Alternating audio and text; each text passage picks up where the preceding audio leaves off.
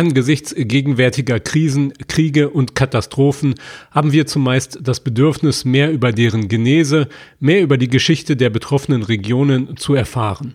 Schülerinnen und Schüler sowie Lehrkräfte wollen sie im Geschichtsunterricht thematisieren, so auch bei dem von Putin befohlenen Angriffskrieg der russländischen Föderation gegen die Ukraine. Wie aber können wir diesem Wunsch nach Orientierung und Thematisierung im Geschichtsunterricht gerecht werden. In dieser Podcast-Folge gebe ich dir erste Anregungen zur Thematisierung ukrainischer bzw. osteuropäischer Geschichte in deinem Geschichtsunterricht. Auch wenn wir in vielen Bundesländern noch auf eine curriculare Zeitenwende warten müssen, damit es nicht bei diesen Anregungen bleibt. Hallo und herzlich willkommen also von mir, Utz, zu Geschichte 21, dem Podcast für noch besseren Geschichtsunterricht für angehende, routinierte und erfahrene Geschichtslehrerinnen und Geschichtslehrer gleichermaßen. Unter anderem mit Inhalten, Anregungen und Tipps von meinem Blog Geschichte 21 und aus dem Flugblatt Geschichte 21, dem Newsletter für uns Geschichtslehrkräfte. Noch kurz vorweg, bevor wir mit dem Thema starten, ein ganz großer Dank geht heraus an diejenigen unter euch, die Rückmeldung zur ersten Podcast-Folge gegeben haben und an alle, die bereits eine Bewertung für diesen neuen Podcast für Geschichtslehrerinnen und Geschichtslehrer abgegeben haben. Wenn auch dir dieser Podcast bzw. diese neue Folge gefällt, freue ich mich sehr über deine Rückmeldung, aber auch deine Wünsche und Anregungen auf der Seite auf meinem Blog Geschichte 21 zu dieser Podcast-Folge. Starten wir nun aber direkt mit dem Thema der heutigen Folge, die auch auf meinen Aufsatz in der Zeitschrift Bildung aktuell aus dem Jahre 2023 mit dem Titel Ins Herz der Finsternis, die Ukraine im Geschichtsunterricht, meinen Blogartikel auf Geschichte 21 und den deutlich umfangreicheren Kurs in der Akademie Geschichte 21 zurückgeht steigen wir mit einem kurzen Zitat aus einem englischsprachigen Roman ein, den du vielleicht sogar kennst. And this also has been one of the dark places of the earth. Mit diesen Worten lässt Josef Theodor Konrad Korzeniowski alias Joseph Conrad den Seefahrer Marlowe in Heart of Darkness aus dem Jahre 1902 die Erzählung zu Gräueln von Imperialismus und Kolonialismus in Afrika einleiten. Korzeniowski bzw. Conrad wurde 1857 im damaligen russischen Herrschaftsbereich der heutigen Ukraine von polnischen Eltern geboren. In Konrads Roman geht es, wie du weißt, um europäischen Imperialismus in Afrika. Welche Worte werden aber ukrainische oder hoffentlich auch bald freie russländische Schriftstellerinnen und Schriftsteller aus der Gegenwart wohl in Zukunft für Erzählungen zur Ukraine wählen? Es liegt nahe, wenn die Ukraine auch als das, wie die Historikerin Kerstin S. Jobst meint, schöne und große, sich von den Karpaten bis an das Schwarze Meer erstreckende Land. Mit Fußball-Europameisterschaft 2022 fand sie zusammen mit Polen statt und demokratischen Aufbrüchen, zum Beispiel dem Euromaidan 2013, 2014, eine der größten demokratischen Bewegungen der jüngeren europäischen Geschichte, gesehen werden sollte, so musste die Ukraine doch seit 2014 und spätestens seit Ende 2022 auch als einer der Dark Places of the Earth, deren Bevölkerung unter Krisen, Kriegen und Katastrophen gelitten hat und leidet, in unser historisches Bewusstsein rücken. Denn das heutige Staatsgebiet der Ukraine gehörte auf weite Strecken im 20. Jahrhundert zu den blutigsten Regionen Europas. Zwischen den Diktaturen Hitlers und Stalins, gezeichnet von Kommunismus, Imperialismus und Kolonialismus bei gleichzeitigem Ringen um nationale Identität und staatliche Unabhängigkeit. Um unsere Schülerinnen und Schüler nicht als zeithistorische Analphabetinnen und Analphabeten aus Schule und Abitur zu entlassen, bedarf es angesichts des eingangs geschilderten Bedürfnisses nach Orientierung und Thematisierung nicht nur reformierter curricularer und didaktischer Konzeptionen für das Fach Geschichte, sondern auch fachwissenschaftlicher Expertise von Unterrichtenden zu relevanten Aspekten osteuropäischer bzw. ukrainischer Geschichte. Was sind nun aber relevante Aspekte osteuropäischer bzw. ukrainischer Geschichte, wenn in Curricula einiger Bundesländer bisweilen nationalgeschichtliche Narrationen und Perspektiven verlassen werden, dann sind wir im Rahmen vieler Curricula beispielsweise für die Qualifikationsphase zum Zentralabitur in weiten Teilen an sogenannte nostrozentrische Konzeptionen, so nennt Hans-Jürgen Pandel, der Geschichtsdidaktiker, sie nostrozentrische Konzeptionen deutscher Geschichte von 1815 bis 1989, 90 gebunden. Relevante Aspekte in unserem Sinne hier in der heutigen Podcast-Folge müssten daher vor allem auf ukrainisch-deutsche und russisch-deutsche Beziehungen beschränkt sein, ohne aber dabei historiografisch bedeutsame ukrainisch-russische Knotenpunkte, wie der Historiker Jan Kusper sie nennt, aus dem Blick zu verlieren. Wie aber, so magst du dich fragen, können wir Aspekte ukrainischer Geschichte im Rahmen unserer curricularen Vorgaben in den Geschichtsunterricht integrieren?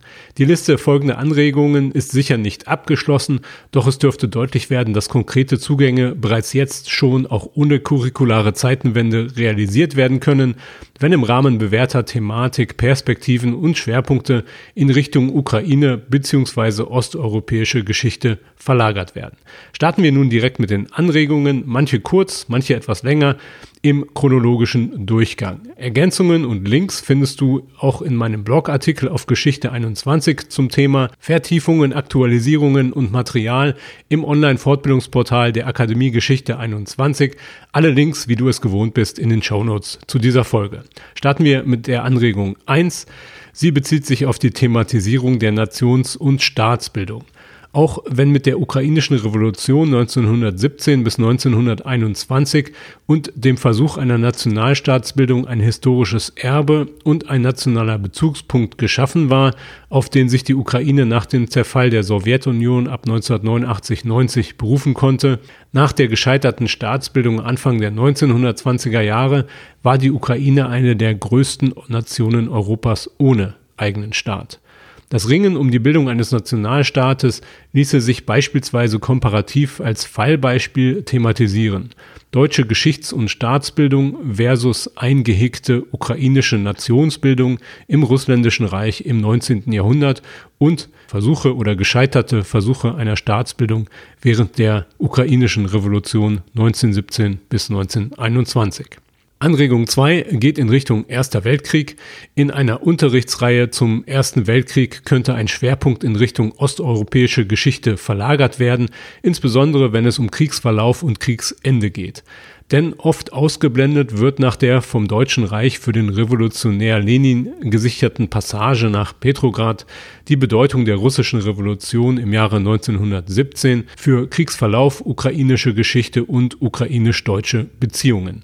Denn als das Deutsche Reich nach der Unabhängigkeitserklärung der ukrainischen Volksrepublik Ende Januar 1918 mit ihr einen Separatfrieden schloss und sie als Staat anerkannte, spielten auch materielle Motive eine Rolle. Denn mit der staatlichen Anerkennung der Ukraine waren Getreidelieferungen an das Deutsche Reich verknüpft, Getreide, mit dem unter anderem eine letzte große Offensive an der Westfront gesichert werden sollte, die dann bekanntermaßen aber scheiterte. Zudem dürfte, wie auch bei einer Thematisierung des Ende des Zweiten Weltkrieges, am Ende deiner Sequenz zum Ersten Weltkrieg eine Stunde anberaumt werden, in der deutlich wird, dass nationale Erinnerungskulturen divergieren. Denn für viele Osteuropäer war der Krieg 1918 nicht zu Ende.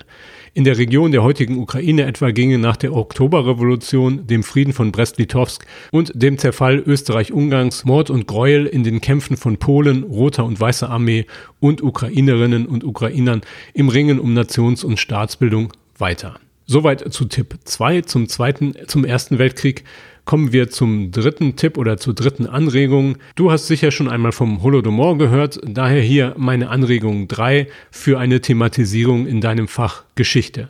Kurz zur Wortbedeutung. Holod bedeutet auf Ukrainisch Hunger, Mor, Vernichtung. Der Holodomor war in der Sowjetunion verschwiegen, hierzulande lange Zeit kaum wahrgenommen, in der heutigen Ukraine aber neben der Erinnerung an die Reaktorkatastrophe von Tschernobyl im Jahre 1986 zentraler Topos von Erinnerungskultur und bisweilen identitätsstiftender nationaler Mythenbildung. Im Kontext einer Thematisierung der NS-Diktatur in deiner Unterrichtssequenz ließe sich über einen Einstieg zur Bedeutung des Holodomor für das heutige ukrainische Selbstverständnis ein Exkurs herstellen zur Diktatur Stalins bzw. zu den Folgen der Zwangskollektivierung in der Landwirtschaft, nach der in der ukrainischen Sowjetrepublik 1932-33 circa 3,5 Millionen Menschen an Hunger starben. Zur Frage nach einer Einordnung des Holodomor als Genozid sind mit Blick auf geschichtspolitische Aspekte der jeweiligen parlamentarischen Aussprache, insbesondere die Redebeiträge im Deutschen Bundestag am, am 30.11.2022 oder im Europäischen Parlament am 15. Dezember 2022 unterrichtlich bearbeitbar.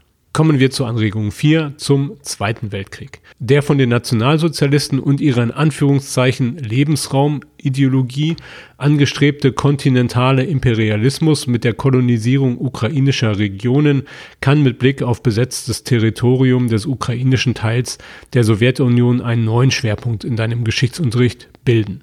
Denn von den nationalsozialistischen Besatzern angestrebt wurde unter anderem eine landwirtschaftliche Nutzung bzw. Ausbeutung für die Getreideproduktion, zudem eine Deckung des Bedarfs an Rohstoffen für die Kriegswirtschaft unter anderem mit dem sogenannten russischen Löwenzahn, für den auf den besetzten ukrainischen Böden weiter Anbauflächen geplant waren als Ersatz für die Gummireifenproduktion mit Kautschuk. Diesem Thema habe ich einen eigenen Blogartikel auf Geschichte 21 gewidmet. Den Link dazu findest du auch in den Show Notes. Mit Anregung Nummer 5 setzen sich deine Schülerinnen und Schüler mit der Frage nach dem Umgang mit Schuld und Verantwortung bezüglich nationalsozialistischer Verbrechen auseinander. Während viele unserer Schülerinnen und Schüler den Holocaust vor allem mit den Morden in den Vernichtungs- und Konzentrationslagern assoziieren, spielen Verfolgung, Deportation und Ermordung der europäischen Juden durch Wehrmacht, SS, SD und Kollaborateure in den besetzten Gebieten eher eine Nebenrolle im historischen Bewusstsein.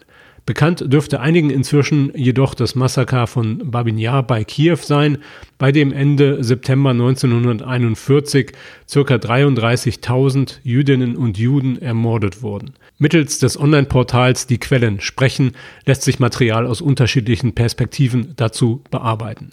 Diese Quellensammlung musst du übrigens als Geschichtslehrerin oder Geschichtslehrer kennen. Wenn du sie noch nicht kennen solltest, lies meine Zusammenfassung dazu im Blogartikel auf Geschichte 21 oder hole dir unterrichtliche Anregungen zum Umgang mit dem Quellenarchiv im Newsletterarchiv meiner Akademie Geschichte 21. Zurück aber nun zum Thema Umgang mit Schuld und Verantwortung. Selbst wenn die späte deutsche sogenannte Vergangenheitsbewältigung mit Blick auf Auschwitz international weithin als Vorbild für den Umgang mit Schuld und Verantwortung gilt, so wird doch auch eine gewisse Vergessenheit bezüglich der Ukraine diagnostiziert. Warum ist die Ukraine im Geschichtsbewusstsein vieler Deutscher lange Zeit ein blinder Fleck gewesen? Die Thesen des Historikers Timothy Snyder dazu haben eine kleine Kontroverse entfacht, die du in deinem Unterricht thematisieren und analysieren lassen kannst. Denn Snyder verficht die These, dass in der deutschen Erinnerungskultur kaum ein topografisch differenzierender Fokus auf den imperialistisch motivierten Krieg im Osten und den Holocaust gelegt wurde. Stattdessen sei die deutsche Auseinandersetzung mit dem Holocaust vorrangig wie gesagt, mit den Vernichtungslagern bzw. Auschwitz verknüpft. Weniger eine topografisch differenzierende Auseinandersetzung mit dem Holocaust durch Kugeln und Pogrome, vor allem auch in ukrainischen Regionen gewesen. Zudem hätten Deutsche sich kaum kritisch mit dem, wie er ihn nennt, russifizierten Kriegskult der ehemaligen Sowjetunion sowie der russländischen Föderation auseinandergesetzt. In der sowjetischen Erinnerungspolitik zum Zweiten Weltkrieg seien kaum verschiedene russländische Opfergruppen identifiziert worden. Auch hierzulande spielten dementsprechend die hohen Zahlen von belarussischen und ukrainischen Toten in der öffentlichen Auseinandersetzung mit nationalsozialistischen Verbrechen im Zweiten Weltkrieg kaum eine Rolle. Soweit die fünfte Anregung. Mit meiner sechsten Anregung geht es in Gegenwart und Zeitgeschichte mit einer Anregung zur Dekonstruktion von Geschichtspolitik. Der gegenwärtige Krieg gegen die Ukraine wird auch auf dem Feld der Geschichtskultur bzw. Geschichts- und Erinnerungspolitik geführt. Klaus Geest war Direktor des Instituts für osteuropäische Geschichte und Landeskunde an der Universität Tübingen zum Zeitpunkt dieser Podcastaufnahme im April 2023 nennt Putin einen sogenannten Clio-Therapeuten. Clio-Therapeuten für die russländische Bevölkerung. Putin führe einen geschichtspolitischen Kampf, in dem er ukrainisch-russische Geschichte usurpiert, propagandistisch verzerrt und damit ein Geschichtsbild konstruiert, das im Fach Geschichte einer Analyse und Kritik zugeführt werden sollte, so meine ich. Für deinen Geschichtsunterricht empfehlen kann ich dir auch ein Video von Klaus Geestwar, das am 23. Februar 2023 auf YouTube veröffentlicht wurde, also ungefähr ein Jahr nach Beginn des russländischen Angriffskrieges gegen die Ukraine. In diesem Video entlarvt Klaus Geestwar acht Behauptungen über den Krieg in der Ukraine. Zum Beispiel entlarvt er Putins Geschichtspolitik sowie die Behauptung, die Ukraine gehöre historisch gesehen zu Russland. Mehr dazu auch in meinem Blogartikel zur Ukraine im Geschichtsunterricht auf Geschichte 21. Last but not least nun meine Anregung Nummer 7 mit einem fächerverbindenden Zugriff mit den Fächern Musik und Geschichte.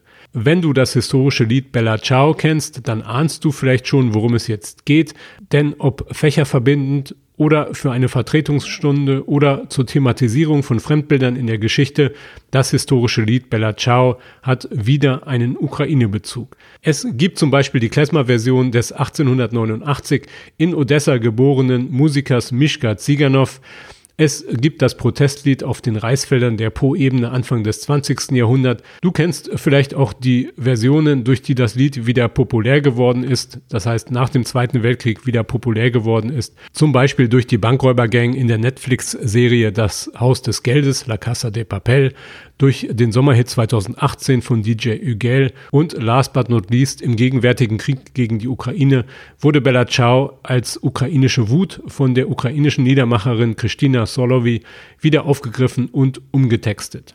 Ob du das Lied nun in den verschiedenen Versionen im Längsschnitt oder nur als Vergleich zweier Versionen thematisieren möchtest, die ukrainische Version aus dem März 2022 bietet sich beispielsweise an zur Dekonstruktion und Bewertung von Selbst- und Fremdbildern sowie der Verwendung des romantisierenden Partisanenliedes im modernen und gegenwärtigen Krieg. Material dazu, ready to teach sozusagen, findest du auch in meinem Kurs in deinem Online-Fortbildungsportal der Akademie Geschichte 21.